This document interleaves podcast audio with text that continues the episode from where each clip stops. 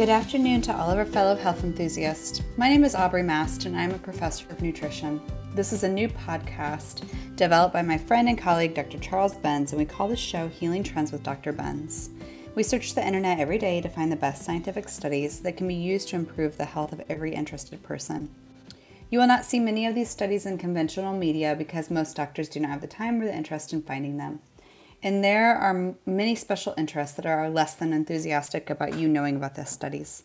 Every week, we will explore nutritional science that has the potential to prevent and even reverse 90% of chronic illnesses. This could save many lives and help to stop the healthcare crisis that will eventually bankrupt our country. This is frequently called functional medicine and has been adopted by thousands of doctors as well as some medical schools and hospitals, including the Cleveland Clinic. Today's program is entitled The Increase of Chronic Disease in Children. How are you, Dr. Bens? Fine. How are you today? I'm doing good. This is a subject near and dear to both of our hearts because you have a a son that's about the same age as my grandson. I think keeping them healthy is something that's a priority for both of us. And it seems like they're becoming increasingly vulnerable um, based on the study that I sent to you. What did you think when you saw the results of that study?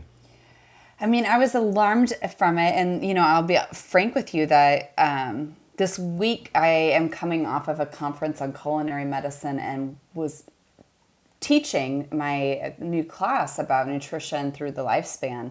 And we were talking about obesity and type 2 diabetes and uh, cancer and heart disease trends among children. And the conference I attended over the weekend was really indicative of showing that these rates are increasing, especially through the pandemic when we've become more sedentary.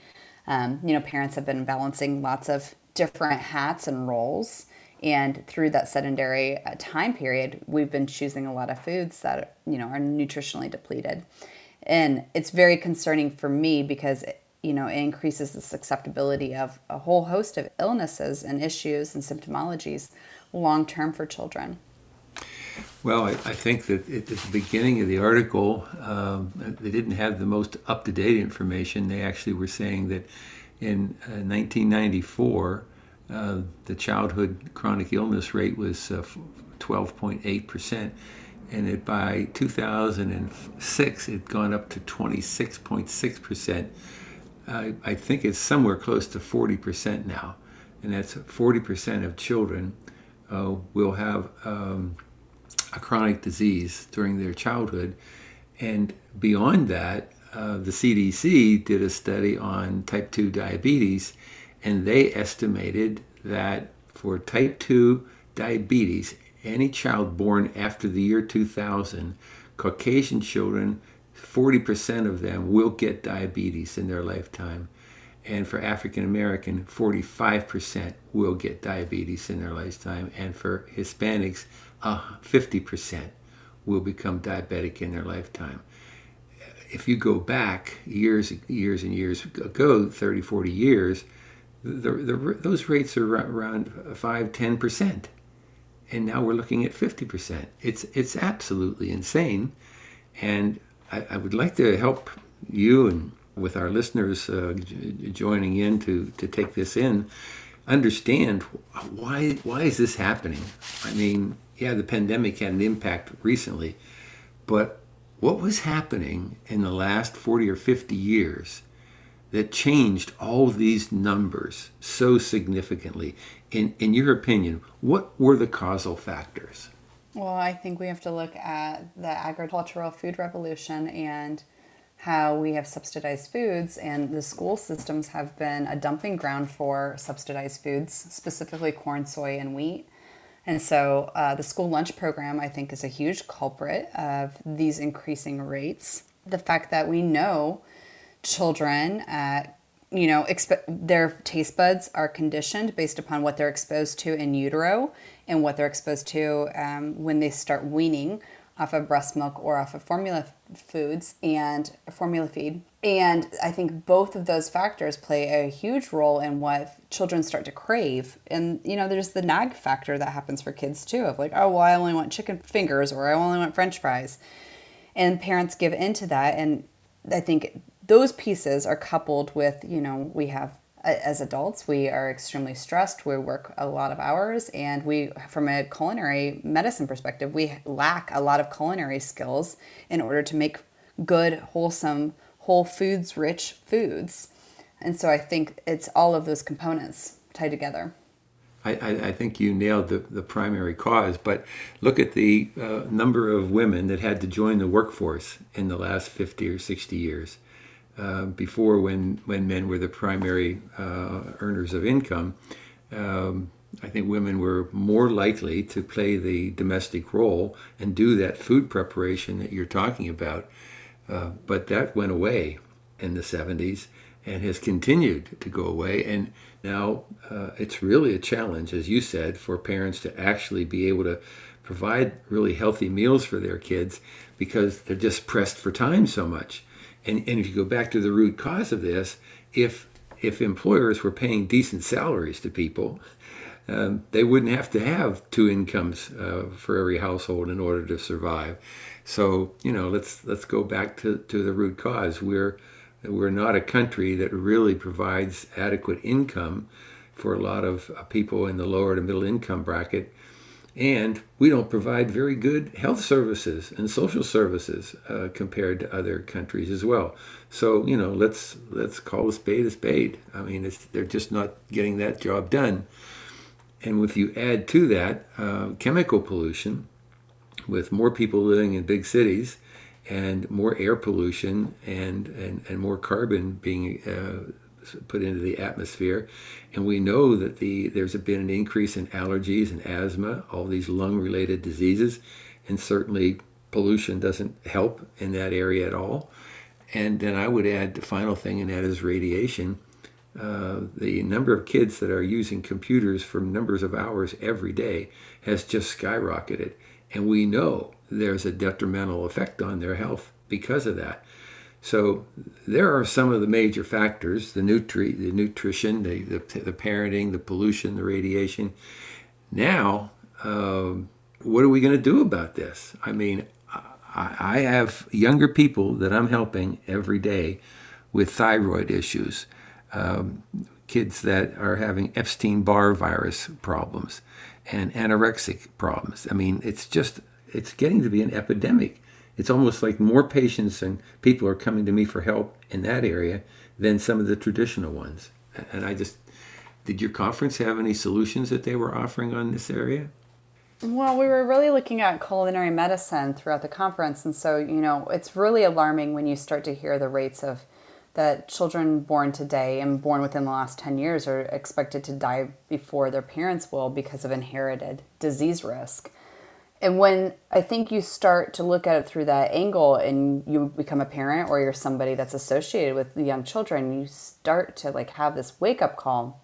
I was on a board a couple of years ago and I was talking with a cardiovascular surgeon and I was, you know, pressing him a little bit about who were his most common patients and he was reporting to me that he had just performed open heart surgery on a seven year old that had atherosclerosis um, plaques in his arteries that he would have typically seen in a 70 year old and at that moment i had this huge like oh my gosh a seven year old with um, blood vessels as clogged as a 70 year old what is going on and what do we do about it? And so the conference that i was attending you know and i'm a huge proponent of this and i believe believe it into my bones that we have got to connect individuals with where their food comes from again and again. And research really does show this that if children are involved in school gardens or home gardens um, and that could be container gardens or any type of food food procurement going to the farmers market, connecting with whole food sources and where food originates from, that it actually shifts food behaviors and food choices. And a lot of the um, points that were coming up in this conference, we're looking at how do we educate kids about not only growing their own food, reconnecting them with the soil, reconnecting them with the seeds and the harvesting of food, but then also the preparation of food um, because they're so intricately aligned with reducing exposure to toxins, reducing radiation, getting our hands in soil, helping to support the immune system, helping to support the gut microbiome, helping with uh, brain health.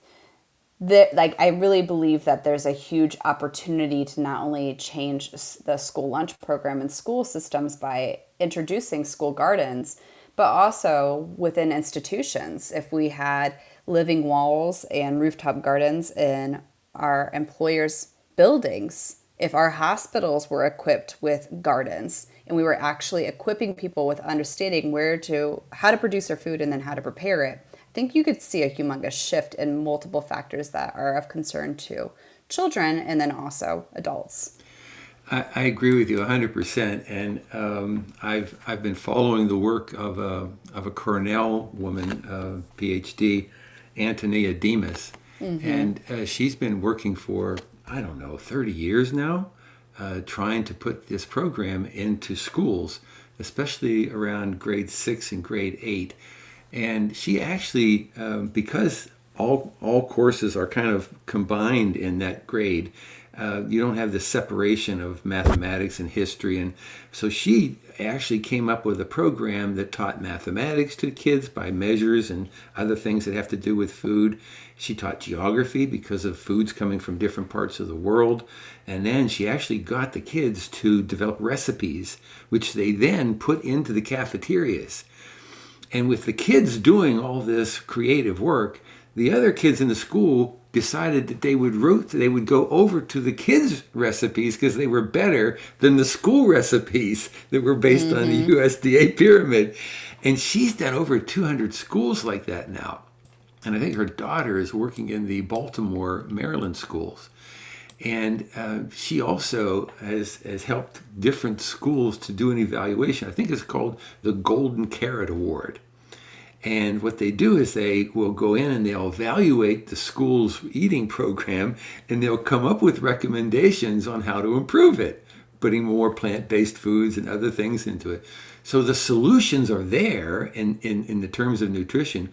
We just have to get people to understand where they are, how to access them, and how to put them into their school district. Because most of these school districts still are not paying very much attention to this and I think it's catastrophic. And so there there's some solutions in that area. How about how about beyond nutrition for now? What are some of the other things? And uh, be careful because I have a big bugaboo about about parenting. I, I, wrote a book called Rebecca Sues Her Mother. You caused my diabetes, and uh, the Oprah magazine and, and their show wouldn't even wouldn't even promote it uh, because it was too derogatory towards mothers, and they didn't want to go that way. But I'm now coaching a, a teenager that has anorexia. And the mother, quite frankly, admitted to me over the last week that she obviously didn't do the job she could have, or her child wouldn't have developed this anorexia, and she would like some help to get it right. And I just wish more mothers would step up and say, you know what? I didn't do the job that I should have. I'm going to step up and do a better job now because I don't want my my children or my grandchildren, if it's older older people, I don't want them to get sick. I, I, I don't know. Am I going too strong on this? Well, I think it's both part parents' roles. I don't think it falls just on women. And I think also, I mean, it's based upon good role modeling, and that role modeling happens in the kitchen and outside of the home. So role modeling can also look like uh, after dinner we're going to take a family walk. Or i mean even the research shows that if you're having a family dinner together that's a great way of actually counterbalancing type 2 diabetes and obesity and weight gain risk. And so i think there's that piece that has to be a factor of role modeling within family structures and however that may look for an individual. Um, and then the the improvement of movement you know of getting our bodies moving and i think that's really uh, a concerning area for me like my son's school is they federally mandated 30 minutes of um, physical education. 30 minutes of physical education is not nearly enough for children that are sitting all day long or that children that have attention deficits or are neurodivergent we need to be able to encourage more movement, and that means really rethinking how uh, academia is really set up. No, I think you're right, and you know I, I have my own uh, grandchild and and uh, my son and, and daughter-in-law as good examples where you know we kind of negotiated you know how, how many hours a day would he get to have the computer they're very good at going out to uh, get exercise with with multiple activities and they put the grandson into all kinds of swimming and and other exercise uh, programs and sports programs and so I, I got to congratulate them on that but you know they bought in as soon as uh, he was born because they started to put him on the green powder drink when he was six months old. He's been on that green drink ever since. And in the morning, uh, he'll send me pictures of his breakfast because he wants to show the grandpa he wants to show the grandpa that he's got two two vegetables that he's eating in the morning with his other things that he eats which are also healthy so i think you're absolutely right about the modeling i, I think that we've got some problems here that, that could be addressed by a medical profession that paid a little closer attention. They're not testing kids early enough, to, in my opinion.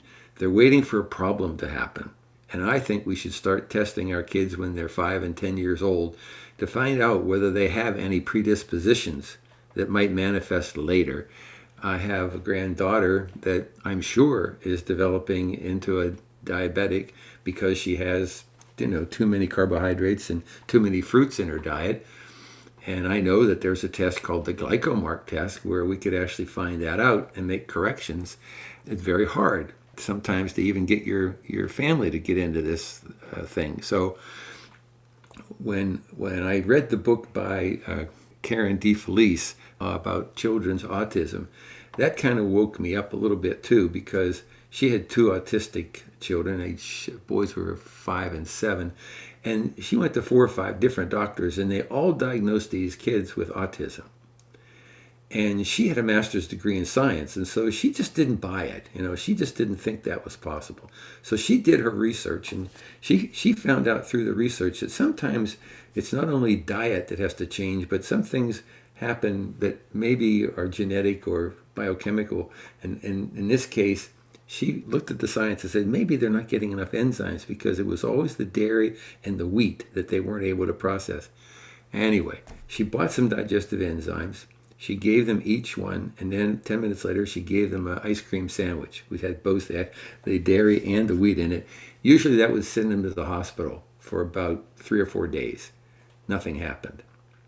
So, those kids had a genetic biochemical predisposition to not be able to process wheat and dairy.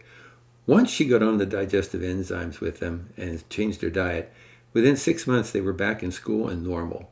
And five doctors made a huge mistake in diagnosing her kids as autistic. So she's got a New York Times best-selling book, uh, and she's got a couple of them out there uh, on on how to how to help children to become healthier when they have these symptoms or problems like autism or ADHD. So to me, parents have to take advantage of that kind of science and that kind of information just to make sure they're doing some self-care or some self-checking and not always trusting the doctors because they don't get the diagnosis right lots of times. I agree. I mean, I think that uh, to me always speaks to the role of the gut microbiome and how most doctors at this point in time, we're still, you know, in our infancy of understanding the gut microbiome and how um, the bacterial colonies are associated with neurotransmitter production. You know, I think this is really the point, and this is where integrative and functional medicine is uh, a lot better equipped than allopathic medicine in a lot of ways because you have a more comprehensive view of the body and you're more likely to associate with practitioners that are seeing uh, a holistic and, and the complexity of how all systems work within the body to support overall well-being. Yeah, I think you're right. I think finding a pediatric doctor that's actually an integrated doctor. I mean, mm-hmm. we do use functional medicine a lot because it kind of is a more classic uh, difference between allopathic and, fun- and functional. But when you combine the best of the allopathic world, and there is about 20 or 25% evidence to support what they're doing, but when you combine that with functional medicine, you become this integrated medical model. And that's where every parent should take their child. And right now, uh, in, in, the case of this anorexic person, uh, a young person, they're, they're finding it hard to find a doctor. And I think maybe that's an advantage for them. They, if they're going to get uh, someone that's uh, got an eating disorder uh, practice, but they're not doing it with integrative medicine, they're they're not going to get the right advice. So I actually screened a lot of uh, registered dietitian coaches to find out which one was the most qualified to actually handle a case like this. And now I'm recommending this registered dietitian to the parents so that they can actually get some coaching, not just for the child, they need to get the coaching for the parents so that they know how to do their jobs because they're the ones that allowed this whole thing to develop as far as it did. So I think that's the other thing we have to realize that there are coaches out there who are registered dietitians who are certified and able to make recommendations. And if you can find one that really does an integrative approach, that's probably one of your best resources. Um, we don't need one of those in your family because you're you you already qualify as Yeah. a as a coach in that area. And my son gets Um, tired of hearing it, so I, I get it. Yeah. I'm I'm sure. And my Yeah. my grandson's funny because he he'll go to the he'll go to the store with his mother and his, and she'll put something in the basket and he'll get, uh, uh, "Mommy, I don't think Grandpa wants us to eat that." and so I'm the villain, and he's just sort of carrying the message. And she reports on this. She says, "You know, he called me out the other day. He said this was too much sugar, and we shouldn't be eating that." and I thought, "Isn't that great?" because if you go- back to the uh, the recycling uh, thing that happened, I think in the 60s or 70s, where- whenever it happened, it was actually children that got that movement going, and the parents weren't into it at all. And then all of a sudden, the kids got into it in school for an environmental week or something like that. And the next thing you know, the blue the, the, the blue basket that started the whole recycling thing was actually started by kids, as I understand it. Maybe we need kids to get out there and do some more coaching of their parents so that they can bet, get better nutrition. And uh, maybe your, your son's going to be one of those. You know, maybe he'll uh, maybe he'll start to encourage his peers. That's right. He definitely already does, which is beautiful. Yeah, I think it is wonderful, and I because you know that's where the leaders come from when they when they're willing to step up and have confidence. I, I think this whole thing became ex- exacerbated during this COVID uh, experience, not only for the reasons you said, but look at all the children that had strokes or heart attacks after contacting COVID. This was really, really terrible. And now we're getting a similar kind of reaction to the vaccinations, where a lot of young men, uh, teenagers, are uh, developing a heart disease and a heart condition. And, and, and the long haulers, those people that have symptoms for several weeks or months that can't get away from them, now we have teenagers that are long haulers with this heart problem and with brain fog and with lung issues. And this goes back to the fact that we're not testing anybody. For instance, in this case, we're not testing them for their vitamin D3 levels. If we had all the children tested for their vitamin D3 levels and got all of them to get into the sun and eat some fish and take a supplement if they need it, we wouldn't need to vaccinate children. This would totally be an unnecessary thing. And I'm not convinced that the vaccinations some of the ones that are the R, mRNA type will do some genetic damage down the road. I would not like to see kids get vaccinated for now until there's better long term studies. But if they don't have high enough levels of vitamin D3, then they're vulnerable. And so we got to get them eating better, maybe getting them some tests to see what their vitamin D3 levels are, and then getting them supplemented with, you know, more time outside in the sun and more fish and more supplements if needed. Uh, so this, I think, the COVID actually exacerbated this problem from my perspective, and it's it's making us more concerned, and I think more worried about whether the vaccines are really the best thing for young people, especially. I, I don't know how you feel about that. I'm in complete agreement. Yeah. Wow, I, I, I have more doctors now and, and more uh, parents telling me the same thing. They're asking me over and over again, should my kids get the vaccine? Well, now they're going to mandate it. And so all the kids will have to have it. And in California, many years ago, probably 15, 20 years ago, when the state of California mandated vaccinations, At that time, mercury and aluminum were used as carrying agents for the vaccinations. And so some of the mothers got together in California and found out that there was a way to actually detox the mercury and aluminum out of the bodies after the kids got vaccinated. So the program they came up with was okay, instead of having 17 vaccinations all in one, one day or one week, let's spread them out. Uh, you know, two or three weeks uh, each, and then that you won't get that big exposure. And they found out that chlorella and, and, and other uh, greens from the sea actually would, would chelate the mercury out of the body. And they, could, they found that silica actually got the aluminum out of the water. And so they started drinking things like Volvic water and Fiji water. And they found that in three months, they could get the mercury and the, and the aluminum out of the body. You can go on the YouTube and get videos where scientists are actually explaining this whole procedure. But I did that for my grandchild around, you know, whatever age two or three, whenever they were doing all this vaccinations.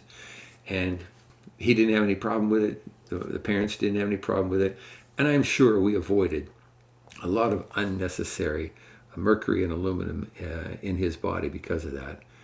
Did you ever hear of, of, of that particular program, or uh, is this something that I have? Okay, good. I have, and I used to work with children that were born to um, drug addicted mothers.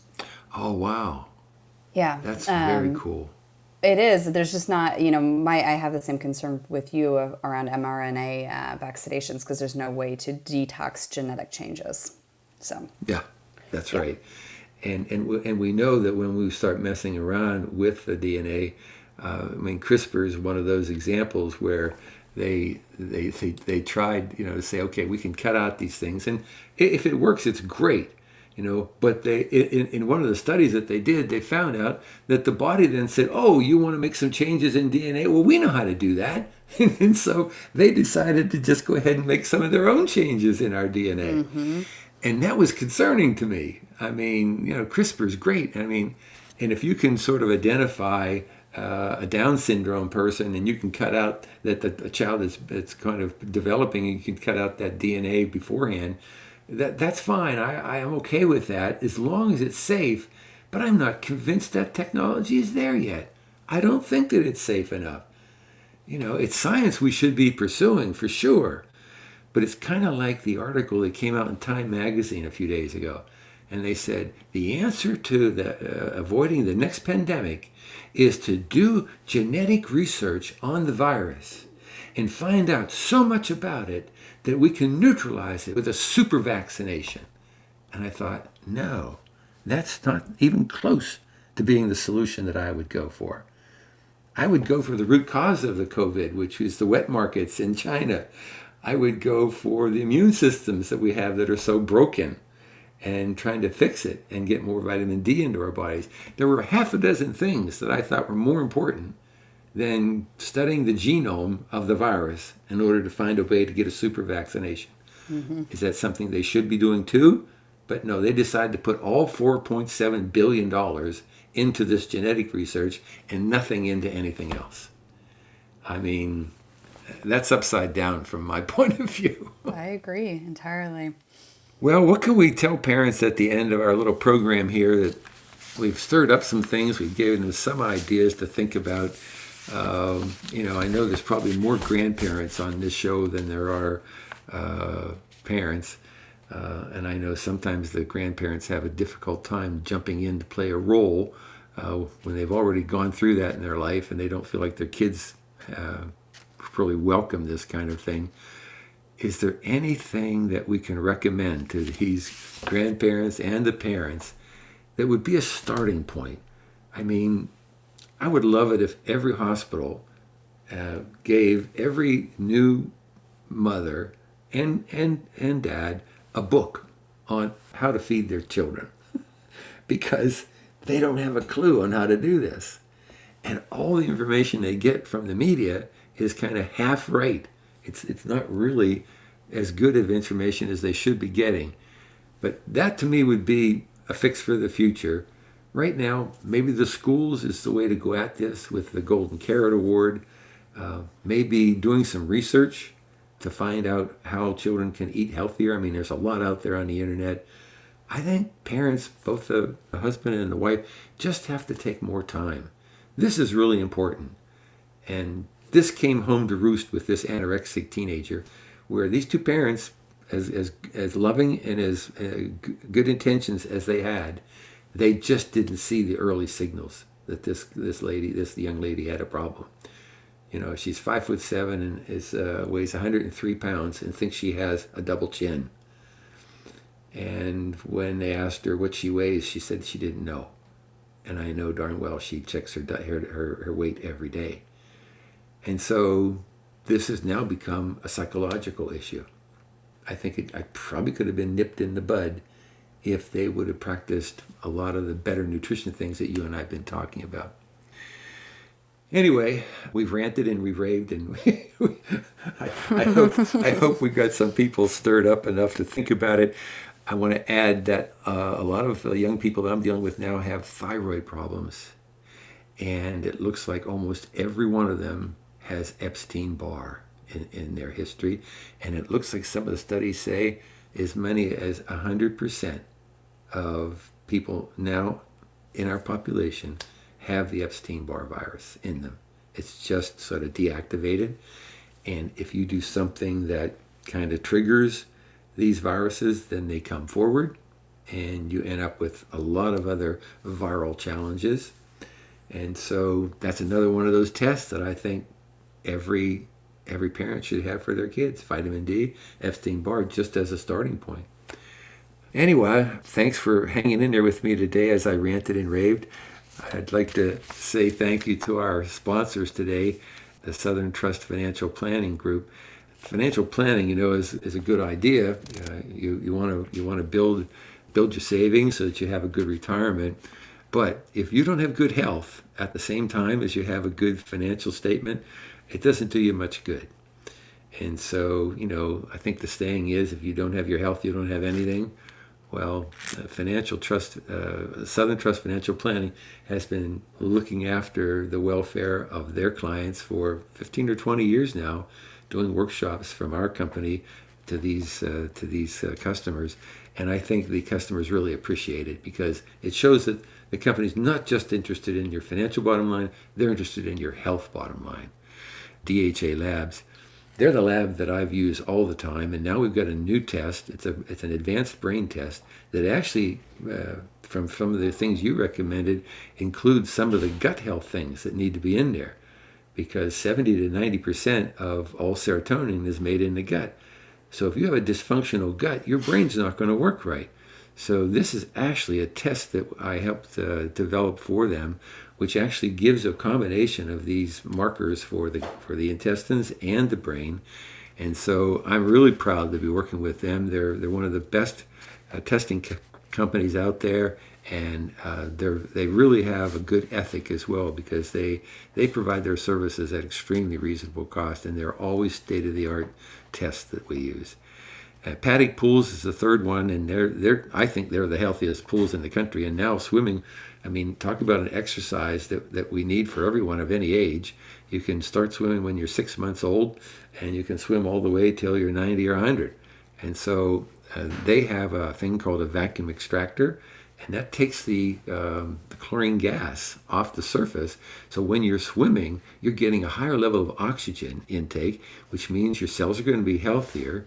If you breathe in that chlorine gas, you're going to get zinc deficiencies, you're going to get vitamin D deficiencies, it's going to lead to cancer in some people. So this is really a great thing to have. And, and Paddock Pools is, I think, one of the only companies in the country that has this technology. And finally, MPB Health. MPB Health is a medical cost sharing company. And this is really important because, you know, health insurance is going up every day. Now it's up to double digits, like 10, 15% for an employer. And uh, with, with them taking a, a real concentration and putting a concentration on wellness, all the members are really educated and, and provided incentives for becoming healthier.